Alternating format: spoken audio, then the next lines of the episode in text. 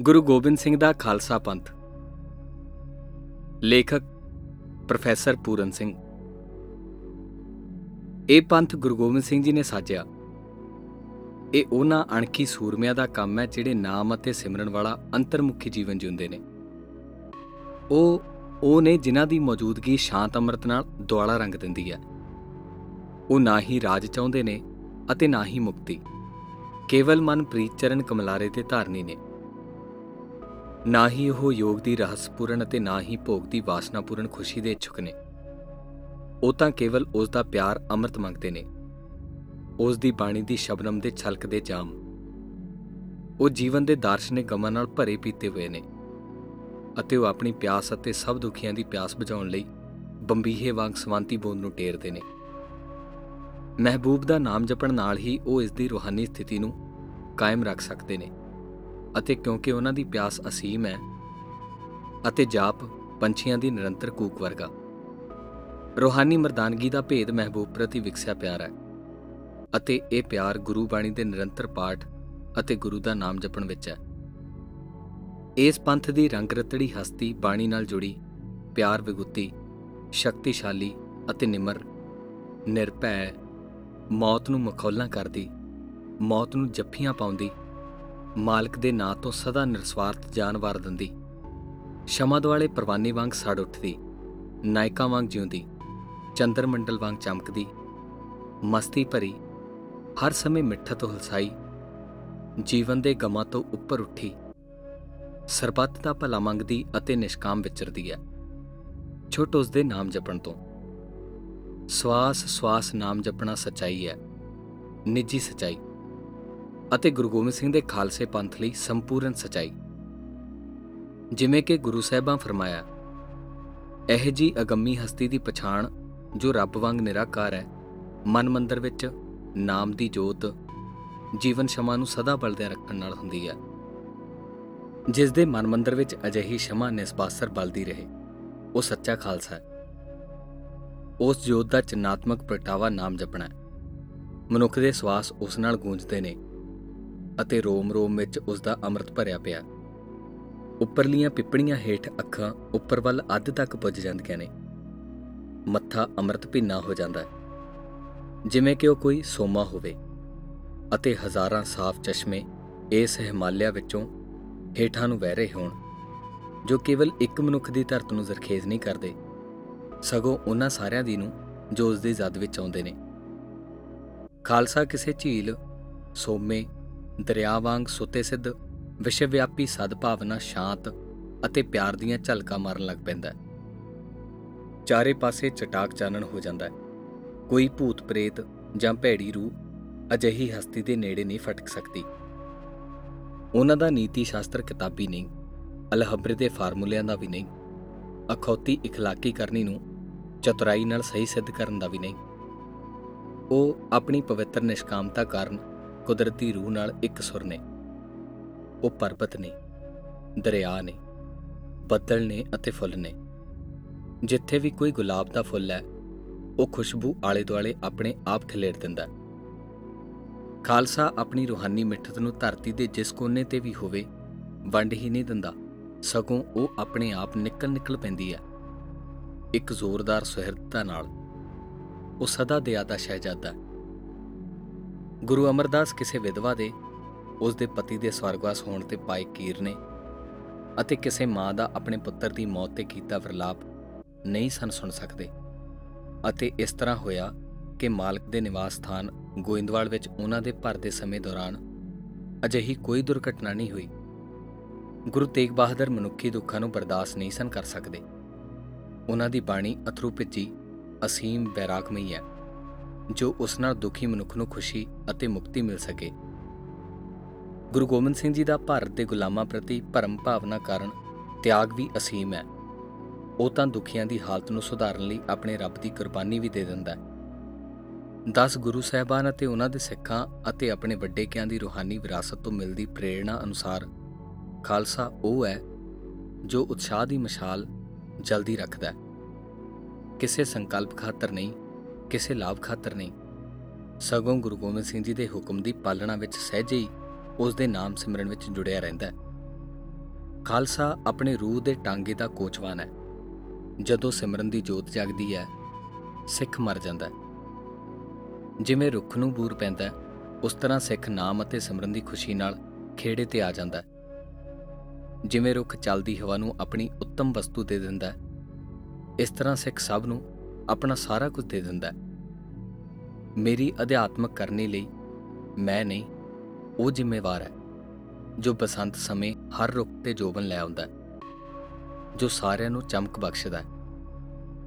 ਮੈਂ ਜੀਵਨ ਭੇਦ ਪਾ ਲਿਆ ਅਤੇ ਮੈਂ ਆਪਣੇ ਆਪ ਨੂੰ ਬੱਦਲ ਦੀ ਟੁਕੜੀ ਵਾਂਗ ਰੱਖਦਾ ਉਸ ਦੇ ਆਦੇਸ਼ ਵਿੱਚ ਵਰਸ ਪੈਂਦਾ ਬਿਜਲੀ ਬਣ ਚਮਕ ਪੈਂਦਾ ਮੇਰੀ ਕਰਨੀ ਮੇਰੇ ਜਜ਼ਬਾਤ ਦੀ ਮੂੰਹ ਬੋਲਦੀ ਤਸਵੀਰ ਹੈ। ਅਜਿਹੀ ਉਸ ਦੀ ਖੁਸ਼ੀ ਹੈ। ਸਾਰੇ ਕਾਰਜ ਮੇਰੇ ਲਈ ਉਸੇ ਸੁਪਨਮਈ ਲੈ ਵਿੱਚ ਸੈੱਟ ਨੇ। ਅਜਿਹੀ ਉਸ ਦੀ ਰਜ਼ਾ ਹੈ। ਸੰਸਾਰ ਦੇ ਸੱਚ ਮੇਰੇ ਲਈ ਝੂਠ ਨੇ, ਉਹਨਾਂ ਲਈ ਨਿਰਵਿਵਾਦ, ਹਨੇਰੇ ਦੇ ਵਿਚਾਰ ਨੇ। ਗੈਰ ਹਕੀਕੀ, ਭੂਤਾਂ ਵਰਗੇ, ਜਿਨ੍ਹਾਂ ਦੀ ਛਾਇਆ ਤੋਂ ਵੀ ਮੈਨੂੰ ਡਰ ਲੱਗਦਾ ਹੈ ਅਤੇ ਜਿਨ੍ਹਾਂ ਤੋਂ ਮੈਂ ਦੂਰ ਭੱਜਦਾ ਮੇਰੇ ਪੰਥ ਦੇ ਤਾਂ ਮਨੁੱਖਤਾ ਦੇ ਇਤਿਹਾਸ ਵਿੱਚ ਵਿਰਲੇ ਹੀ ਨੇ ਜਿਹੜੇ ਆਪਣੇ ਆਪ ਨੂੰ ਖਾਲਸਾ ਖਵਾਉਂਦੇ ਨੇ। ਪਰ ਅੰਦਰੋਂ ਰੂਹਾਨੀ ਤੌਰ ਤੇ ਨੀਅਤਨ ਇਲਹਾਮੀ ਨੇ ਅਤੇ ਅਚੇਤ ਤੌਰ ਤੇ ਗੁਰੂ ਦੇ ਨਹੀਂ ਨੇ ਦਾ ਨਾਂ ਸੂਚੀ ਵਿੱਚੋਂ ਕੱਟ ਦਿੱਤਾ ਗਿਆ ਹੈ। ਉਹਨਾਂ ਸਾਰਿਆਂ ਨੂੰ, ਜਿਨ੍ਹਾਂ ਨੂੰ ਰੂਹਾਨੀ ਜੀਵਨ ਦੀ ਖਾਲਸੇ ਵਾਲੀ ਸਥਿਤੀ ਪ੍ਰਾਪਤ ਹੈ, ਹੀ ਗੁਰੂ ਗੋਬਿੰਦ ਸਿੰਘ ਦੇ ਘਰ ਵਿੱਚ ਥਾਂ ਮਿਲਦੀ ਹੈ ਅਤੇ ਉਹ ਸਾਡੇ ਨੇ। ਪੰਥ ਦਾ ਪਸਾਰਾ, ਹਵਾ, ਪਾਣੀ ਅੱਗ, ਬੱਦਲਾਂ, ਸੂਰਜ ਅਤੇ ਤਾਰਿਆਂ ਵਿੱਚ ਹੈ।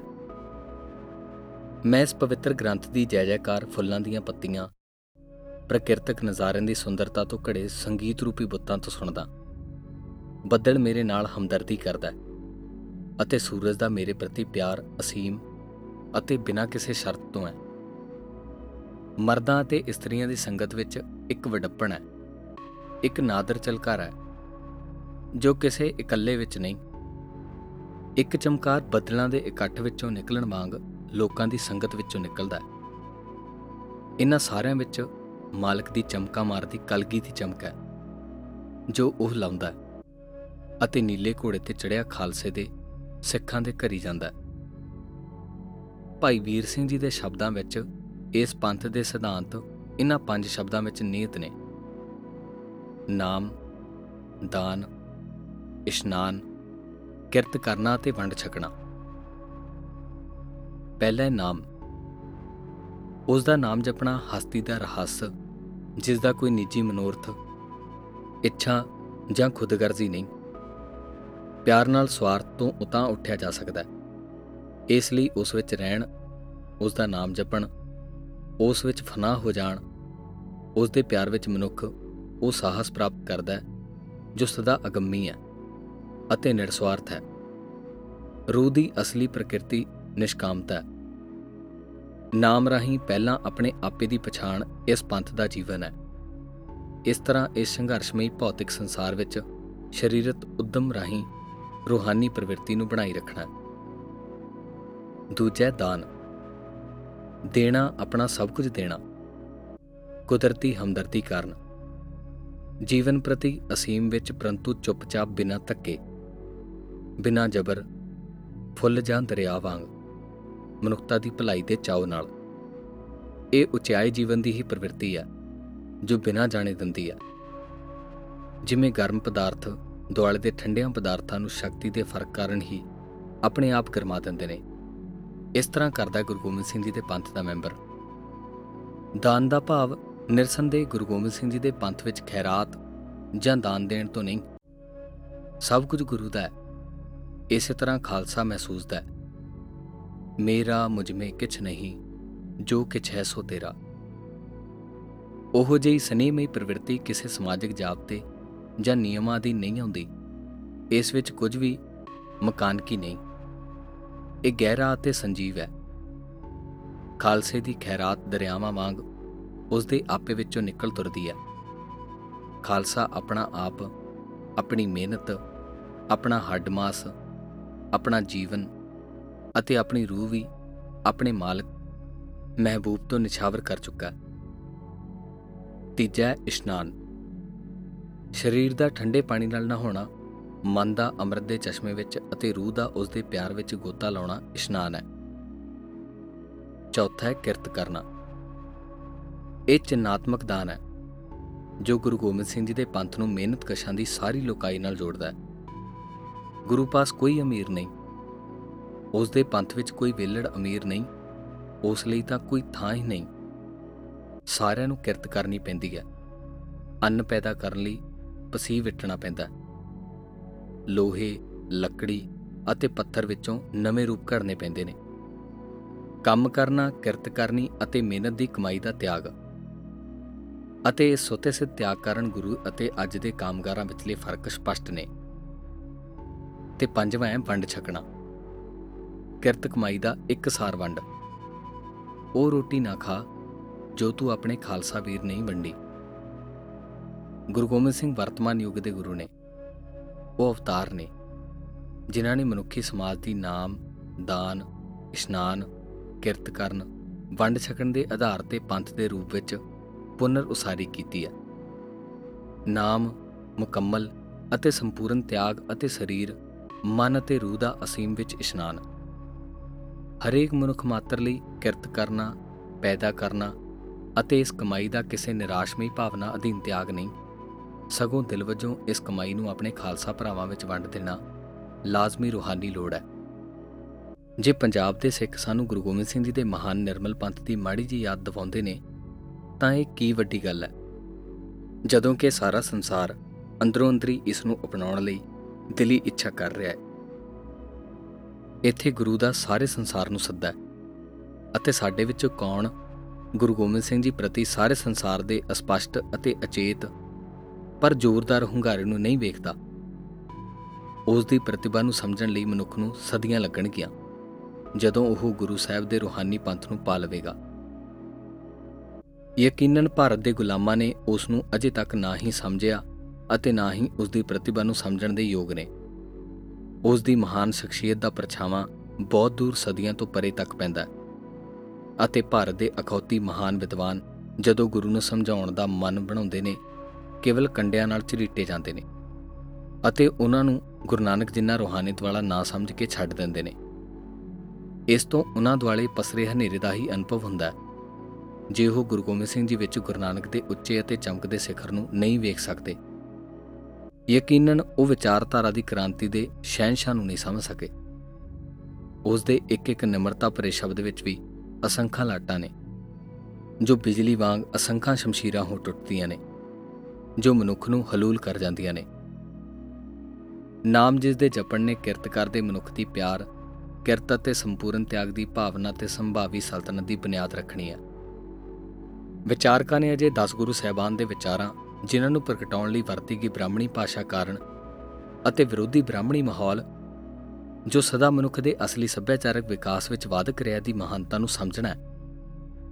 ਗੁਰੂ ਸਾਹਿਬਾਂ ਦੀ ਪ੍ਰਤਿਭਾ ਆਪਣੇ ਕ੍ਰਾਂਤੀਕਾਰੀ ਵਿਚਾਰ, ਉਸੇ ਵਿਸ਼ੇਸ਼ ਦੇਸੀ ਭਾਸ਼ਾ ਵਿੱਚ ਆਪਣੇ ਵਿਚਾਰਾਂ ਦਾ ਵਿਰੋਧ ਕਰਦੇ ਹੋਏ ਪ੍ਰਗਟ ਕਰਦੀ ਹੈ ਅਤੇ ਆਪਣੇ ਵਿਚਾਰਾਂ ਦੇ ਮੱਥੇ ਤੇ ਪਈਆਂ ਪਰਸਪਰ ਕੱਟਦੀਆਂ ਲਕੀਰਾਂ ਅਤੇ ਵਿਚਾਰ ਮੰਡਲਾਂ ਨੂੰ ਆਪਣੇ ਜੀਵਨ ਅਤੇ ਕਾਰਨਾਮੇ ਦੇ ਅਨੁਕਰਨ ਵਿੱਚ ਅਤੇ ਪਿਆਰ ਅਤੇ ਸੰਪੂਰਨ ਤਿਆਗ ਦਾ, ਜੋ ਪੰਥ ਉਹਨਾਂ ਸਾਜਿਆਂ ਨੂੰ ਪੜਨ ਲਈ ਪਾਠਕ ਤੇ ਛੱਡ ਦਿੰਦੀ ਹੈ। ਮੇਰਾ ਇਹ ਵਿਸ਼ਵਾਸ ਹੈ ਕਿ ਇੱਕ ਰਾਤ ਵਿੱਚ ਅਤੇ ਇੱਕ ਦਿਨ ਵਿੱਚ ਜਦੋਂ ਗੁਰੂ ਸਾਹਿਬ ਦੇ ਵਿਚਾਰ, ਜੋ ਕਿ ਧਰਮ ਅਤੇ ਜੀਵਨ ਜਾਚ ਸੰਬੰਧੀ ਪੂਰਵੀ ਵਿਚਾਰਾਂ ਵਿੱਚ ਮੁਕੰਮਲ ਕ੍ਰਾਂਤੀ ਨੇ, ਵੇਖੇ ਜਾਣ ਅਤੇ ਜੇ ਇਹ ਸੰਪੂਰਨ ਸਾਦਗੀ ਨਾਲ ਅਤੇ ਸਹਿਯੋਗ ਭਾਸ਼ਾ ਵਿੱਚ ਬਿਆਨ ਕੀਤੇ ਜਾਣ, ਤਾਂ ਗੁਰੂ ਸਾਹਿਬਾਂ ਦੀ ਚੇਤਨਤਾ ਸਤਰੇ ਮਨੁੱਖੀ ਸੱਭਿਆਚਾਰ ਤੇ ਛਾ ਜਾਵੇਗੀ। ਉਹਨਾਂ ਦੀ ਵਡਿਆਈ ਦੀ ਸਾਖੀ ਮਨੁੱਖ ਦੀ ਬਹੁਪੱਖੀ ਉન્નਤੀ ਦੀਆਂ ਕਈ ਸਦੀਆਂ ਨੇ ਭਰਨੀਆਂ ਮੈਂ ਇਹਨਾਂ ਵਿਚਾਰਾਂ ਦੀ ਕ੍ਰਾਂਤੀਕਾਰੀ ਭਾਵਨਾ ਬਾਰੇ ਹੋਰ ਕਿਤੇ ਵਿਚਾਰ ਕਰਾਂਗਾ। ਪਰ ਮੈਂ ਇੱਥੇ ਇਹ ਕਹਿ ਦੇਣਾ ਚਾਹੁੰਦਾ ਹਾਂ ਕਿ ਗੁਰੂ ਸਾਹਿਬਾਂ ਦਾ ਧਰਮ ਨਿਰਸੰਦੇਹ ਕੁਦਰਤ ਅਤੇ ਰੂਹ ਦਾ ਧਰਮ ਹੈ। ਇਹ ਬ੍ਰਾਹਮਣਾਂ ਦੇ ਅਧਿਆਤਮਕ ਅਤੇ ਦਾਰਸ਼ਨਿਕ ਬਕੜਵਾਦ ਤੋਂ ਬਿਲਕੁਲ ਵੱਖਰਾ ਹੈ। ਅੰਤਮ ਦਿਮਾਗੀ ਧਾਰਨਾਵਾਂ ਜਿਹਾ ਕਿ ਬ੍ਰਾਹਮਣੀ ਦਾਰਸ਼ਨਿਕ ਅਨੁਮਾਨਾਂ ਰਾਹੀਂ ਪੇਸ਼ ਕੀਤੀਆਂ ਜਾਂਦੀਆਂ ਨੇ ਦੁਆਰਾ ਘੜੀ ਹਕੀਕਤ ਨਾਲ ਇਸ ਦਾ ਕੋਈ ਸੰਬੰਧ ਨਹੀਂ। ਇਹ ਧਾਰਨਾਵਾਂ ਮਰ ਚੁੱਕੀਆਂ ਨੇ। ਗੁਰੂ ਸਾਹਿਬਾਂ ਦਾ ਮਜਬ ਸੰਖੇਪ ਵਿੱਚ ਜੀਵਨ ਜਾਚ ਅਗੰਮੀ ਜੋਤ ਨੂੰ ਜਾਗਦੇ ਰੱਖਣ ਦਾ ਹੈ। ਇਹ ਅਧਿਆਤਮਕ ਜਾਂ ਧਰਮ ਸ਼ਾਸਤਰਾਂ ਅਨੁਸਾਰ ਹੋਣ ਦੀ ਬਜਾਏ ਵਧੇਰੇ ਕਲਾਮਈ ਹੈ ਅਤੇ ਇਹ ਕਿਰਤ, ਕਾਰੀਗਰੀ ਮਨੁੱਖ, ਕੁਦਰਤ ਅਤੇ ਉਹਨਾਂ ਦੀ ਘਾੜਤ ਵਿਚਲੇ ਹੁਸਨ ਦੀ ਪ੍ਰਸ਼ੰਸਾ ਦੀ ਪ੍ਰਸ਼ੰਸਾ ਨਾਲ ਭਰਪੂਰ ਹੈ। ਇਸ ਵਿੱਚ ਅਸੀਮ ਖੁਸ਼ੀ ਹੈ। ਅਤੇ ਅਸੀਮ ਗਮ ਵੀ ਨੇ। ਗੁਰੂ ਪ੍ਰਣਾਲੀ ਵਿੱਚ ਖੁਸ਼ੀ ਜੀਵਨ ਦੇ ਗਮਾਂ ਦੇ ਰੁੱਖ ਤੇ ਖੜਿਆ ਫੁੱਲ ਹੈ। ਜਿਨ੍ਹਾਂ ਨੂੰ ਜੀਵਨ ਵਿੱਚ ਗਮ ਦਾ ਅਹਿਸਾਸ ਪ੍ਰਾਪਤ ਨਹੀਂ ਹੋਇਆ, ਉਹਨਾਂ ਲਈ ਨਿਰੀ ਖੁਸ਼ੀ ਹੌਂਕੇ ਭਰੀ, ਧੋਖਾ ਅਤੇ ਟਹਿਣੀਆਂ ਟੁੱਟੇ ਫੁੱਲ ਦੇ ਮੁਰਝਾਉਣ ਸਮੇਂ ਦੇ ਰੰਗਾਂ ਵਾਂਗ ਤਤਵਹੀਣ ਹੈ। ਗੁਰੂ ਗੋਬਿੰਦ ਸਿੰਘ ਜੀ ਦਾ ਖਾਲਸਾ ਪੰਥ ਇੱਕ ਅਜਿਹਾ ਸੰਘ ਹੈ, ਜਿਸ ਵਿੱਚ ਇਸਤਰੀਆਂ ਖੁੱਲਾ ਅਤੇ ਬਰਾਬਰ ਦਾ ਭਾਗ ਲੈਂਦੀਆਂ ਨੇ। ਪੂਰਬ ਦੇ ਇਤਿਹਾਸ ਵਿੱਚ ਪਹਿਲੀ ਵਾਰੀ ਇਸਤਰੀ ਨੂੰ ਮਰਦਾਂ ਦੇ ਬਰਾਬਰ ਦਾ ਹੱਕ ਮਿਲਿਆ। ਗੁਰੂ ਸਾਹਿਬਾਂ ਵੱਲੋਂ ਰਚੇ ਗਏ ਸਿੱਖ ਸਾਹਿਤ ਵਿੱਚ ਸਿੱਖਣੀ ਸ਼ਬਦ ਕਿਤੇ ਨਹੀਂ ਮਿਲਦਾ। ਅਨੁਯਾਈ ਜਾਂ ਸਿੱਖ ਲਿੰਗ ਰਹਿਤ ਨਾਮ ਹੈ। ਇਹ ਨਾਮਕਰਨ ਸਭ ਨੂੰ ਦਿੱਤਾ ਜਾਂਦਾ ਹੈ, ਜੋ ਸੰਗਤ ਵਿੱਚ ਆਉਂਦਾ ਹੈ। ਮੈਂ ਸ਼ਰਮਿੰਦਾ ਹਾਂ ਕਿ ਹਿੰਦੂ ਜਾਏ ਸਿੱਖਾਂ ਦੇ ਪੁਰਾਣੇ ਸਮਾਜਿਕ ਰੁਝਾਨ ਕਾਰਨ ਸਿੱਖਣੀ ਜਾਂ ਸਿੰਘਣੀ ਦੇ ਸ਼ਬਦ ਸ਼ਾਮਲ ਕਰ ਦਿੱਤੇ ਗਏ ਨੇ। ਬੁੱਧ ਨੇ ਨੇਕ ਅਤੇ ਪਿਆਰੇ ਚੇਲੇ ਆਨੰਦ ਦੇ ਜ਼ੋਰ ਦੇਣ ਤੇ ਨੰਨਾ ਦੀ ਪ੍ਰਣਾਲੀ ਚਲਾਈ। ਈਸਾ ਮਸੀਹ ਦੇ ਦੁਆਲੇ ਇਕੱਠੇ ਹੋਏ ਬਹੁਤ ਸਾਰੇ ਪੈਰੋਕਾਰਾਂ ਵਿੱਚ ਮਹਾਨ ਪੈਰੋਕਾਰ ਫਲਸਤੀਨ ਦੀਆਂ ਇਸਤਰੀਆਂ ਨੇ। ਪਰ ਇੱਥੇ ਤਾਂ ਪਿਆਰ ਦੇ ਸੇਵਕਾਂ, ਮਰਦਾਂ ਅਤੇ ਇਸਤਰੀਆਂ ਲਈ ਸਿੱਖੀ ਅਤੇ ਪਿਆਰ ਦੇ ਬਰਾਬਰ ਦੇ ਅਧਿਕਾਰਾਂ ਤੇ ਸਮਾਜ ਦੀ ਪੁਨਰ ਉਸਾਰੀ ਕੀਤੀ ਗਈ ਹੈ। ਗੁਰੂ ਸਾਹਿਬਾਂ ਦਾ ਆਦਰਸ਼, ਲਾਸਾਨੀ ਅਤੇ ਕ੍ਰਾਂਤੀਕਾਰੀ ਹੈ। ਆਓ ਫਿਰ, ਉਹ ਪੰਜਾਬ ਦੇ ਸਿੱਖ ਨੌਜਵਾਨੋ ਅਤੇ ਉਸ ਦੇ ਨਾਮ ਤੇ ਸਭ ਕੁਝ ਤਿਆਗ ਕੇ ਗੁਰੂ ਦਾ ਝੰਡਾ ਬੁਲੰਦ ਅਤੇ ਝੂਲਦਾ ਰੱਖੋ। ਆਓ ਗੁਰੂ ਗੋਬਿੰਦ ਸਿੰਘ ਦੇ ਖਾਲਸੇ ਬਣੀਏ ਅਤੇ ਇਸ ਜੀਵਨ ਰੂਪੀ ਜੰਗਲ ਦੇ ਕੱਖ ਕਾਣ ਵਰਗੇ ਅਖੌਤੀ ਅਵਤਾਰਾਂ ਦੇ ਫਿਰਕਿਆਂ, ਸੁਭਾਵਾਂ ਜਾਂ ਕਲੱਬਾਂ ਦੀ ਹੋਰੀ ਖੁੰਬਾਂ ਵਰਗੀ ਉਤਪਤੀ ਵਿੱਚ ਸ਼ਾਮਲ ਹੋਣ ਤੋਂ ਇਨਕਾਰ ਕਰ ਦਈਏ। ਸਾਡੇ ਤੋਂ ਪਹਿਲਾਂ ਹੋਏ ਖਾਲਸੇ ਮੌਤੋਂ ਪਰੇ ਰਹਿੰਦੇ ਨੇ। ਉਹ ਸਾਡੀ ਮਦਦ ਲਈ ਸਾਡੇ ਪਾਸ ਆਉਂਦੇ ਨੇ। ਜੇ ਅਸੀਂ ਆਪਣਾ ਰੁਖ ਉਹਨਾਂ ਵੱਲ ਕਰੀਏ ਅਤੇ ਇਮਦਾਦ ਮੰਗੀਏ। ਅਸੀਂ ਅਣਗਿਣਤ ਤਾਂ ਜੇ ਅਸੀਂ ਆਪਣੀ ਰੂਹ ਵਿੱਚ ਜਾਗੀਏ ਅਤੇ ਵਿਦੇਹੀ ਹੋ ਜਾਈਏ। ਸਰੀਰ ਨੂੰ ਕੇਵਲ ਵਾਹਨ ਵਾਂਗ ਰੱਖੀਏ, ਜਿਵੇਂ ਕਿ ਇਸ ਸੰਗ ਦੇ ਮਹਾਨ ਸੰਗੀ ਈਸਾ ਨੇ ਆਪਣੇ ਸਰੀਰ ਬਾਰੇ ਕਿਹਾ। ਕਿ ਇਹ ਤਾਂ ਕੇਵਲ ਪਿਤਾ ਦੀ ਰੂਹ ਦੇ ਵਾਹਨ ਤੋਂ ਛੁੱਟ, ਕੁਝ ਵੀ ਨਹੀਂ। ਵਾਹਿਗੁਰੂ ਜੀ ਕਾ ਖਾਲਸਾ, ਵਾਹਿਗੁਰੂ ਜੀ ਕੀ ਫਤਿਹ।